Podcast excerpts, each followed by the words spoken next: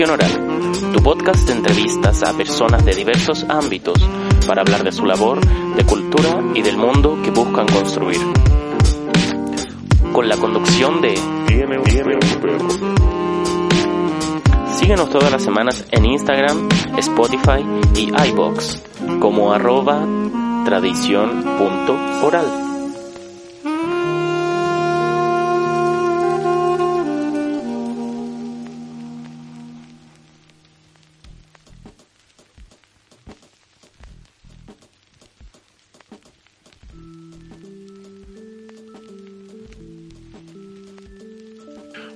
buenos días, muy buenas tardes, muy buenas noches, depende de cuándo nos escuchen y sean bienvenidos a una nueva entrega de Tradición Oral. Un día con lluvia, como lo es este miércoles.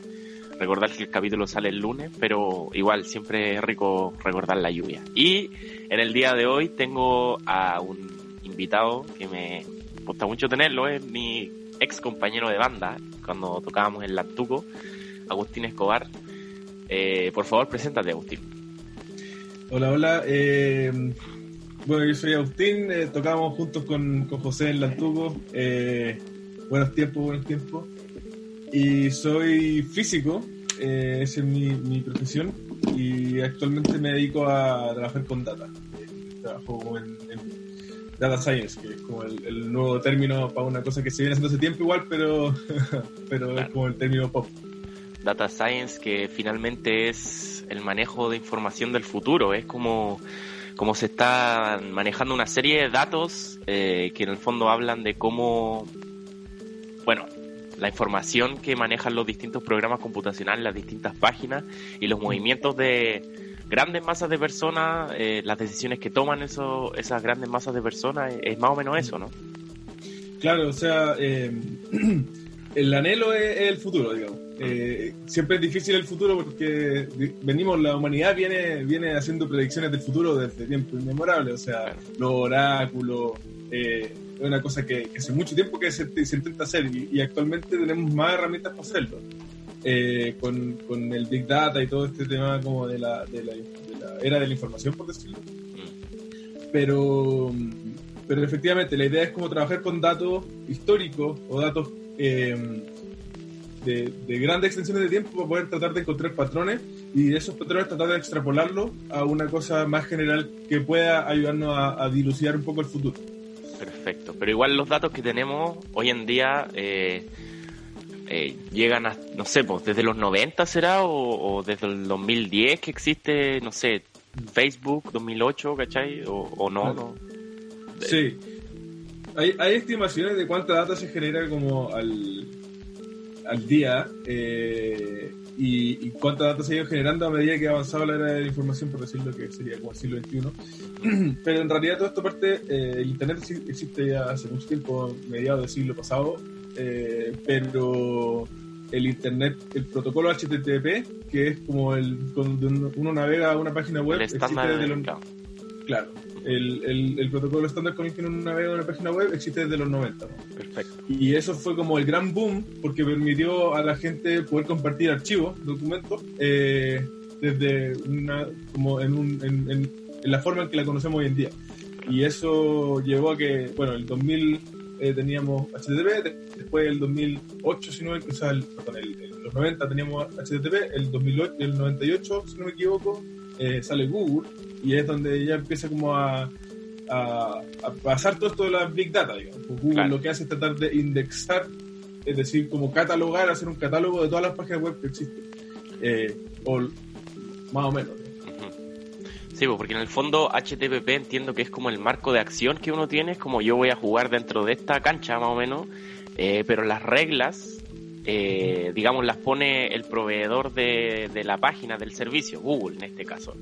Que, eso es, es, justamente lo, no sé, lo curioso, lo distópico quizás de, de estos temas de Big Data, que la privacidad de las personas muchas veces se ve, se ve pasada a llevar, o ni siquiera se ve pasada a llevar, sino que se ve reducida simplemente una tendencia y uno hace parte de un gran flujo de información y no sé, yo creo, eh, eh, como mi punto de vista con respecto a eso es que es súper complicado eh, buscar una libertad sabiendo que uno está actuando igual en una economía de mercado, ¿cachai? Finalmente se están analizando ciertas cosas que uno hace de una forma que de repente a uno no le gustaría que se analizara de esa forma. No sé si me, entiendo bien, ¿sí?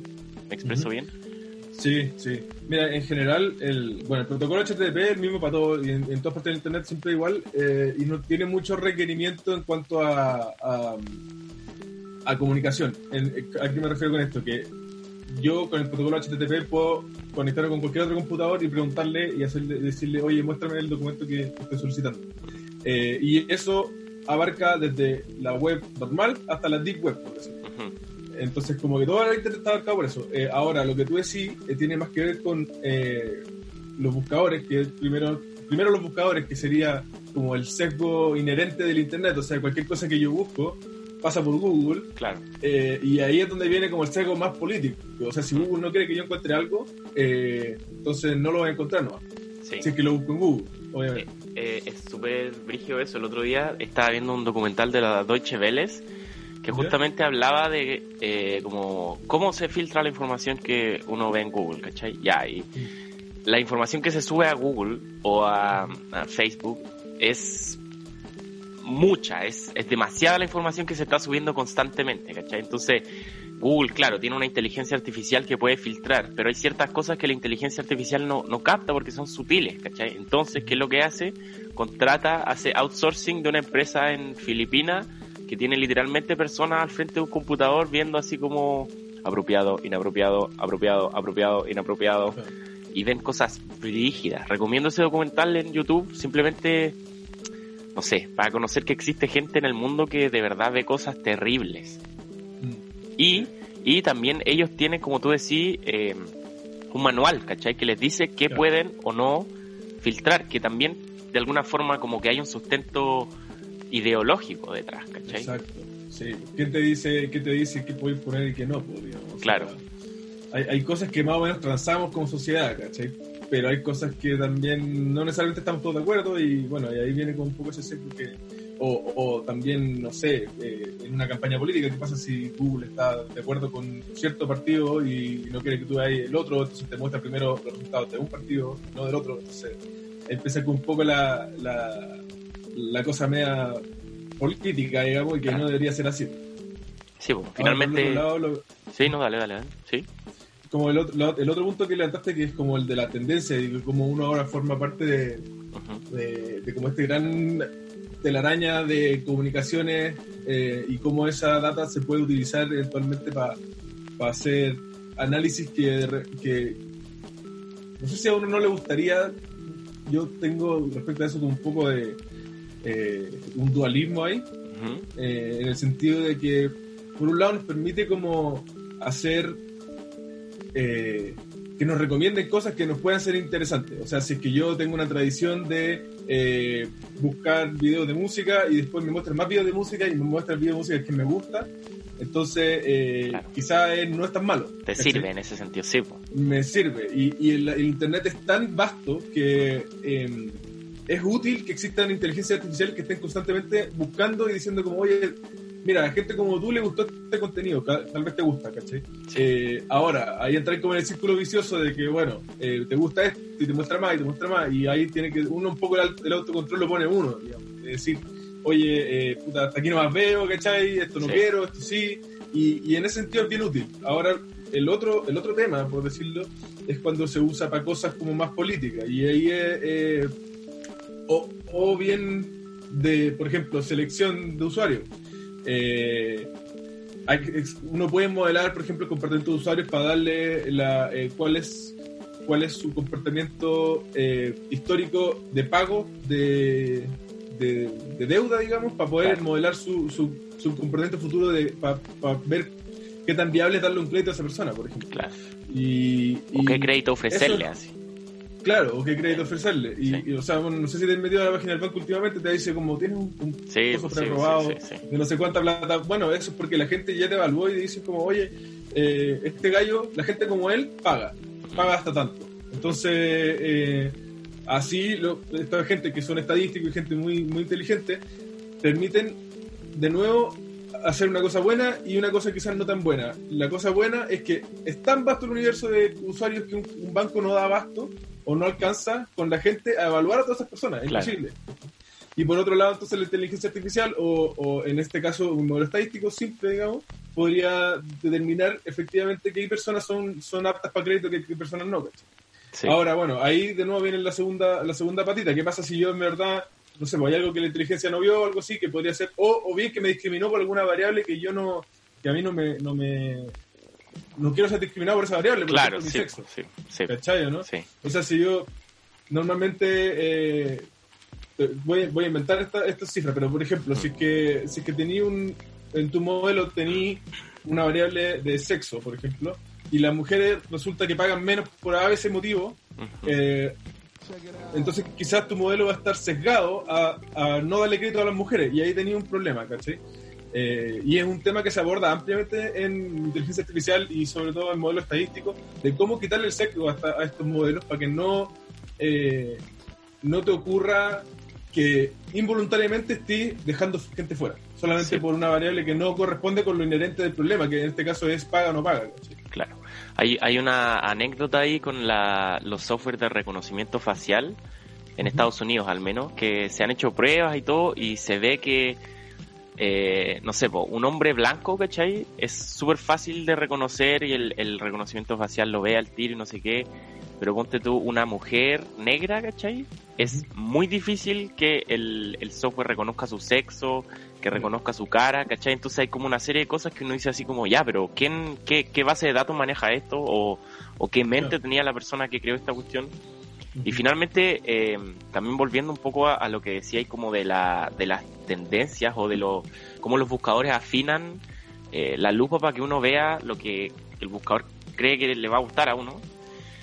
Finalmente igual te va a ir construyendo una, una, una, especie de personalidad cerrada, ¿cachai? Como que el buscador igual te va a buscar, no sé, pues, si eres ya de la prueba, ¿cachai? Te va a mostrar siempre cosas de la prueba y súper bacán el la prueba y no sé qué pero de repente no vaya a haber algún comentario, no sé, de, del, otro lado de la calle, ¿cachai? Que te puede decir algo que, pucha, de repente te hizo pensar algo que no te va a hacer dejar de pensar en la prueba, pero te va a poder hacer ampliar un poco el espectro.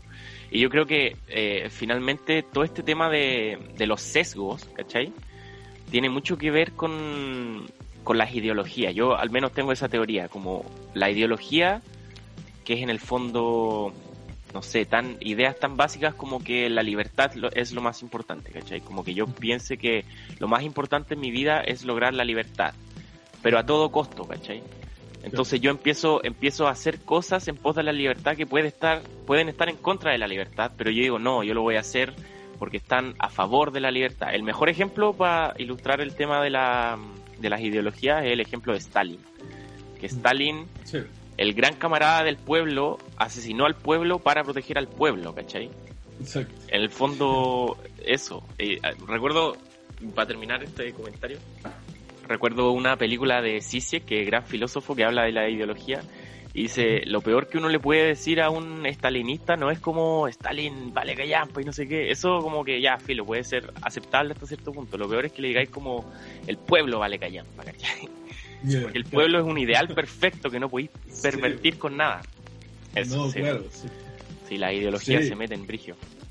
Sí, no, es, un tema súper complicado y, se ha estudiado harto, ¿eh? Últimamente, eh, la gente, por ejemplo, en Twitter, que es como, Twitter tiene la gracia de que es como una plaza pública, o sea, es como mm. que toda la gente está gritando ahí y dando su idea y eso es súper eh, choro estudiarlo de una perspectiva más, eh, fenomenológica o, sociológica, por decirlo.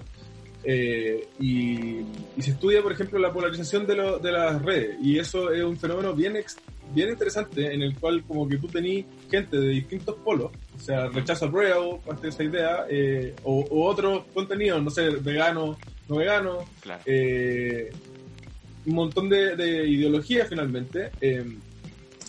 Y lo que empieza a pasar es que esta gente en un comienzo se siguen todos, todos con todos, y después empiezan a no gustarle la idea de los otros y empiezan a deseguir a los que no les pareció. Y después se forma un feedback positivo en el cual yo tuiteo una cosa y la gente que me sigue es gente que piensa igual que yo, por lo tanto eso, y mi contenido se empieza a elevar. Y entonces lo que empieza a pasar es que la gente empieza a extremar su idea. Entonces, antes yo pensaba que no sé, apruebo piola, pero ahora pienso que apruebo con todo, ¿cachai? O al revés, antes pensaba que no estoy seguro si rechazo o no, pero ahora rechazo con todo, ¿cachai? Eh, y, eso, y eso ocurre porque solamente sigo gente que piensa igual que yo. Y eso eh, es dañino un poco para una democracia, si lo pensáis, porque eh, lo, que estáis, lo que estáis logrando es primero formarte una idea sesgada del mundo, o sea, no estáis viendo el mundo en manera completa, ¿cachai? y segundo, no ni siquiera entrar en conversación con, otras personas y es, una de las principales em, una de las principales formas para acallar esta, esta polarización es que tú converses con el otro, aunque no estés de acuerdo, ¿cachai? Eh, conversar con el otro es como resulta ser un, mágicamente, aunque no estés de acuerdo, resulta ser una de las grandes eh, como vacunas, por decirlo, contra este esta polarización que se genera tan fuerte en redes sociales y poder decirle a alguien de rechazo como, oye, es que yo pienso distinto que tú, ¿cachai? Aunque, aunque finalmente terminé eh, peleado quizás con esa persona, es mejor que esté esa conversación ahí a que no esté. Sí, sí, te da, te da un punto de vista más grande y te hace, te hace tener eh, como... Ah, ¿Cómo es la palabra? Como de tener un ídolo menos idóneo, ¿cachai? Como lo, los políticos que tú puedes seguir, ¿cachai? Eh, al extremar tu posición política vais, formando una línea extrema, ¿cachai? No sé, vos, se me ocurre el caso de Kass, ¿cachai? Eh, hay gente que de repente quiere proteger ciertos valores, no sé, pues el aborto, no le gusta, ¿cachai? O, ciertas cosas, y se, y se unen a un grupo y se meten a Twitter y empiezan a reforzar esa información y resulta que mm. después, eh, no sé, pues los mapuches son borrachos y lo dice alguien y chuta, ya tenemos que ir todos como conjunto. Es un ejemplo igual, pero mm. eso. Oye, eh, me gustaría preguntarte, Agustín, quizás es un poco obvia la pregunta, pero ¿cómo se relaciona todo esto con la física?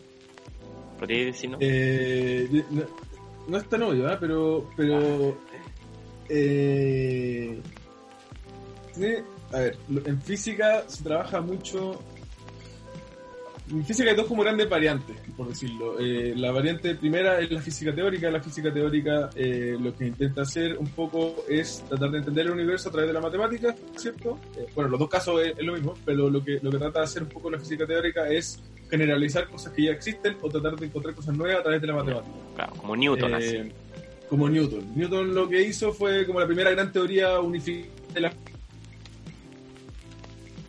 una teoría matemática súper compleja en la que de pasadita, como el gallo era eh, un poco inteligente, descubrió el cálculo infinitesimal, ¿cachai? Y, viola inteligente. Integral. Eh, claro, viola, viola, ¿cachai? Como que, como que lo necesitaba para hacer sus cálculos de física y inventó el cálculo. Chucha, ya.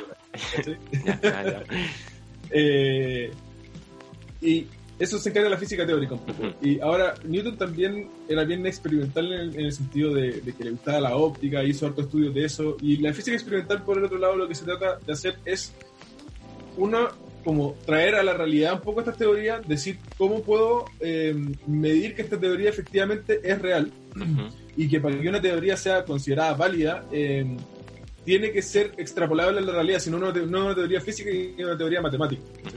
Eh, y hay una línea bien fina ahí como en, física teórica de cuánto podemos eh, abarcar, digamos, con la matemática y cuánto podemos abarcar con el experimento. Mm. Y el experimento entonces lo que trata de hacer es, no sé, eh, buscar una manera en la cual medir ciertas cantidades que me den ciertos patrones que están descritos en la, en la ecuación matemática. Perfecto. Em, o a veces al revés, el feedback puede ser de un lado para el otro, ¿cachai? A veces un experimento te echa a perder las ecuaciones y, tú no sabes por qué. Y ahí lo que tratáis de hacer es, bueno, encontrar la teoría que efectivamente encaja con eso, con esa matemática, con la matemática que encaja con esa, con esa anomalía. El, por ejemplo, el caso del spin. El caso del spin, eh, la gente tenía una teoría cuántica eh, que funcionaba, digamos, y estaba todo bien, y de repente se empezaron a dar cuenta en el experimento de Stern Garlach que de repente si tú ponías un campo magnético, eh, pasaban partículas y, y quedaban todas con una magnetización específica. Y eso era raro, era una cosa que no, no se explicaba con la física, con la, con la mecánica cuántica de antes del, digamos de los años 20. Ya, perfecto. Pero, pero, si bien entiendo, es como una cosa es, ya, yo postulo una fórmula que dice, no sé, pues, E igual MC al cuadrado, ya, esa es mi fórmula. Y eso no necesita ser probado inmediatamente para ser validado por la comunidad científica, a lo que voy como no tengo que tener el experimento al tiro o eh, sí tengo que tener experimento, pero después surgen experimentos que tratan como de, poner en distintas situaciones esta, esta como ley general y que en el fondo, no sé, pues como el spin fue en, en este caso que cambió la magnetización o, o, fue que no, simplemente no había habido un experimento. Eh, bueno, el, es, es un poco de, de las dos cosas, en verdad.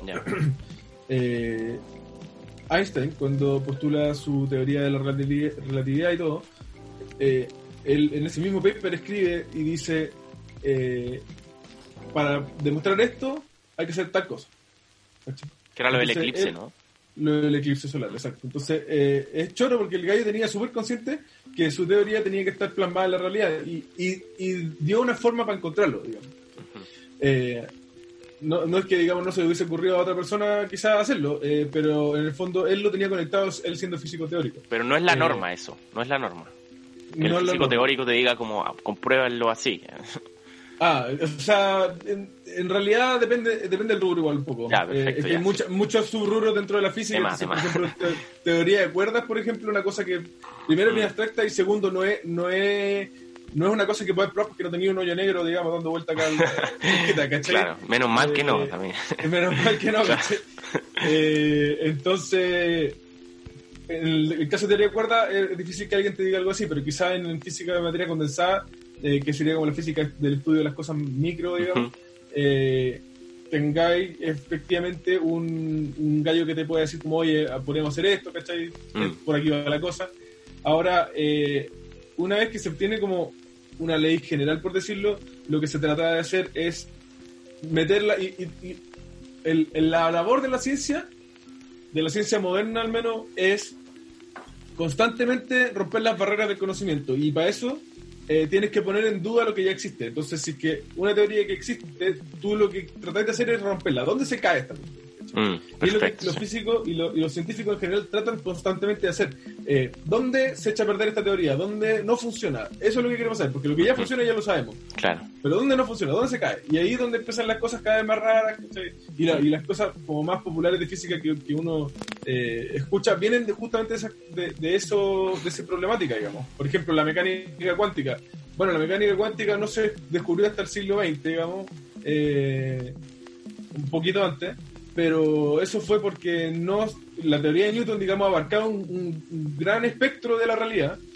Y después cuando se empezó a ver dónde no, porque habían dos cositas que no estaban funcionando, digamos, y esas dos cositas cuando le empezáis a, a, meter el dedito, ¿cachai? En la llaga, eh, la cuestión empezó a abrirse y, queda la cagada. Y por, un lado tenéis Newton, ya dos cosas que no funcionaban, una terminó siendo la mecánica cuántica, y, otra termina siendo la realidad general. La gente en ese tiempo decía que ya está todo resuelto, que salvo por esas dos cosas, que son cosas pequeñas, digamos, Ya encontramos a Dios, así más o menos.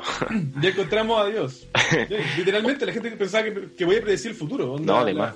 se llama el demonio de la Grange, se llama. Mira. Que una persona que conozca un demonio o un, un, dios que conozca las posiciones y las velocidades de todas las partículas en el universo puede predecir el futuro. Eso es lo que se decía en ese tiempo.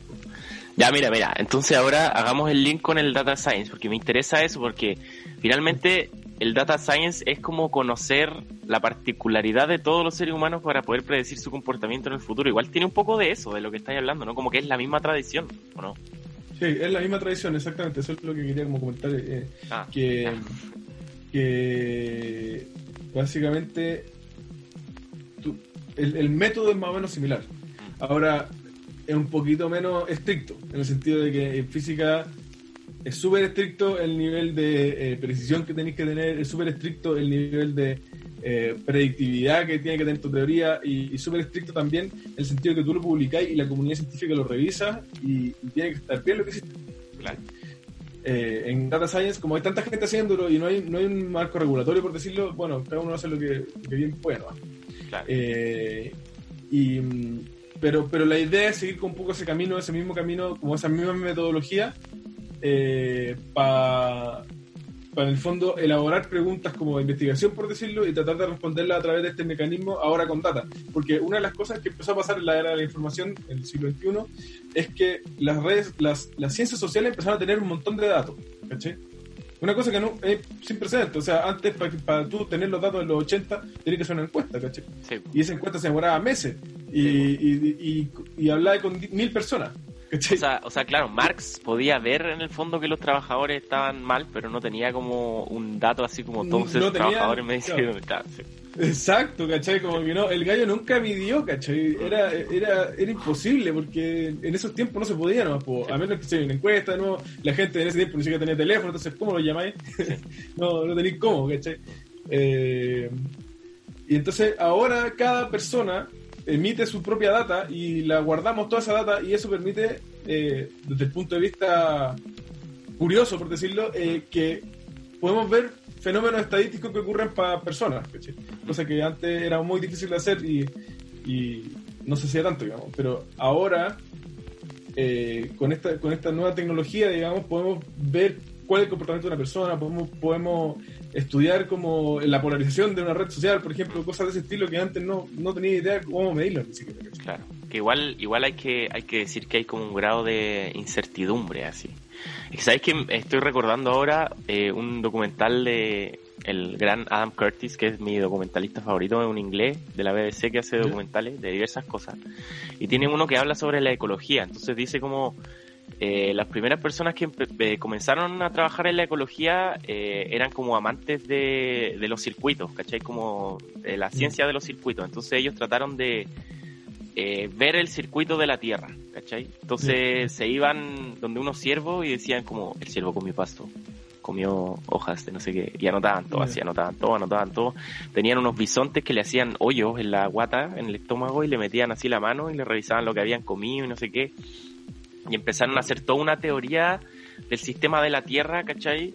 Y lo metieron todos esos datos a un computador para tratar de ver algún patrón, ¿cachai? Como para tratar de ver eh, lo que ellos intuían como el, el orden mágico de, de la Tierra, ¿cachai? Como la, el equilibrio subyacente a la naturaleza. Y lo único que pudieron ver era que no había ningún equilibrio, solo había cambio, que el cambio era lo constante, ¿cachai?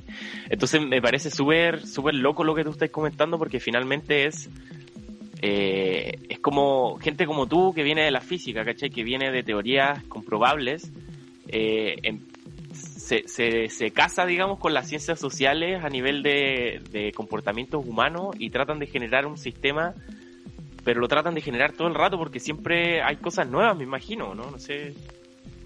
Como siempre hay información nueva y siempre hay inestabilidad de alguna forma, ¿o no? Sí, exacto, sí. Hay como... Eh, bueno, ahí la, la, la, gran amiga es la estadística, ¿cachai? Como que la estadística te permite eh, la ley de los grandes números. Tú no podéis predecir que mañana se va a morir Pepito, pero podéis predecir que mañana se van a morir X personas aproximadamente, ¿cachai? Claro. Eh, y, esa, y esa ley de los grandes números, eh, que viene como en 1800 más o menos, no o, o quizá un poco antes. Eh, parece que antes. no estoy seguro en verdad. Pero pero esa ley de los grandes números nos permite hacer estimaciones de, por ejemplo, opinión pública. ¿Qué piensa la gente respecto de X tema? Eh, en, general, digamos. Eh, cosas de ese estilo. Y, pero efectivamente es un mundo muy cambiante, todo el rato cambia y, es difícil generar patrones con tanto cambio. Eh, es verdad que se genera mucha información, pero también es verdad que se genera mucha información poco útil. Entonces, en ese sentido, es muy difícil. De hecho, como la mayoría de la información es poco útil. Entonces, en ese sentido, una de las grandes pegas es primero encontrar eh, encontrar como el patrón que te lleva como al, camino correcto, digamos, dentro de la cantidad de datos que tenés. Y lo segundo es eh, poder construir algo a partir de eso. Ahora estoy leyendo un libro que se llama eh, La señal y el ruido. Y, el gallo habla justamente de eso, un poco el autor, ¿cómo se llama? Dave Silver, es un, estadístico. Eh, y, y, plantea un poco eso, o sea, cómo encontrar la señal dentro del ruido, ¿cachai? Eh, cómo, encontrar, cómo encontrar dentro de este mar de cuestiones que no son la mayoría muy útiles, eh, cómo encontrar señal para poder hacer modelos que nos mejoren un poco la vida, si al final un poco se trata de eso también, o sea, hay mucho mito también respecto a la, inteligencia artificial y todo, eh, y hay gente que quizás lo está usando con fines no muy... éticos, ¿cómo decirlo? morales. No muy éticos, claro, morales. Eh, pero que finalmente lo, que trata de hacer un poco es facilitarnos la vida. O sea, eh, la inteligencia artificial, como te decía antes, es buscar dentro, una cosa que nosotros no podemos hacer, que es buscar dentro de miles de millones de videos cuáles son los que más te podrían gustar a ti. Eh, buscar dentro de miles de millones de usuarios cuáles están aptos con crédito y cuáles no. Y eso, si que se hace bien, digamos, es una ayuda, ¿cachai? O sea, eh, si tú puedes evaluar a una persona que quizás necesita un crédito para una casa, ¿cachai? Eh, y la puedes evaluar bien y, saber que esa persona cuando le paséis la plata no va a caer en default y no va a entrar en deuda y no va a tener que devolver su casa, pucha, es una casa que un buen tiene, pues, ¿cachai? Entonces es, bien poderoso. Pero por otro lado, si no lo usáis tan éticamente, entonces tenéis como, bueno, el otro lado.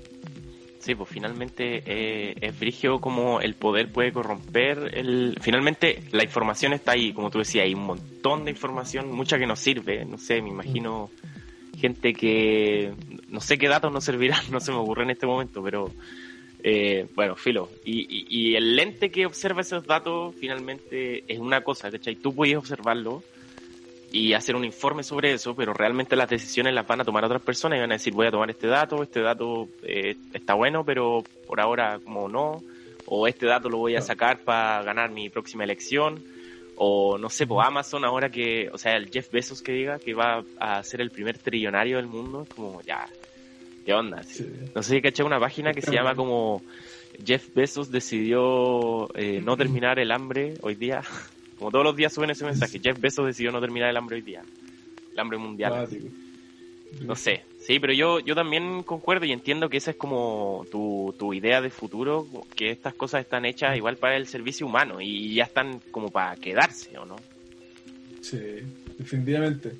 Sí, o sea, están para quedarse y yo espero que mejores regulaciones, ¿cachai? Que están decididas entre todos, sea, sea como el camino para para poder en el fondo entender estas cosas, también quitarle un poco los mitos que tienen eh, y, y, tratar de como construir un mejor futuro. Para mí, para mí es un poco eso, de eso trata la tecnología en general, o sea, los computadores nos cambiaron la vida, ahora nosotros estamos hablando gracias a los computadores y fue un gran boom que ocurrió, ¿cachai? En, su momento.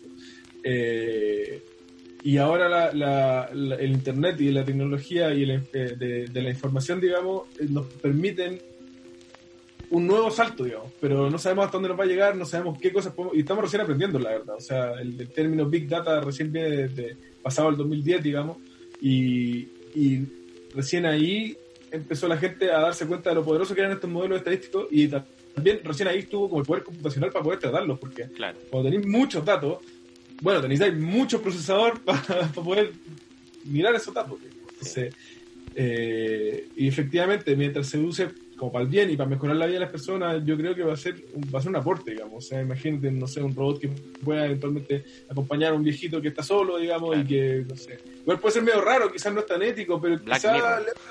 Black Mirror, ¿cachai? Donde quizás quizá, quizá es raro y no lo, no lo entendemos todavía, pero. Y no estoy diciendo que esté bien o que esté mal, pero pero quizás hace más feliz una persona, ¿cachai? Ese, ese, es como el punto. Y si, si hace más feliz una persona, ¿lo deberías prohibir o no? No sé. ¿cachai? Bueno, dejemos eso dando bote para que nuestros eh, auditores se les explote la cabeza, se vuelvan conspirativos y todo. Y vamos despidiendo, pues. te agradezco mucho, Agustín, por esta conversación, estuvo muy entretenida, eh, un poco levemente diferente a lo que hemos hecho, pero creo que es muy interesante igual hablar de esto, un tema que está tan en boga, y eso, muchas gracias. Vamos, gracias a ti, quedamos pendientes para la intersección cultura física. Sí. sí, sí, pero bueno, tendrá que ser otra vez. Eso, eso. Oye, muchas gracias por la invitación. Bueno, cuídate, chao.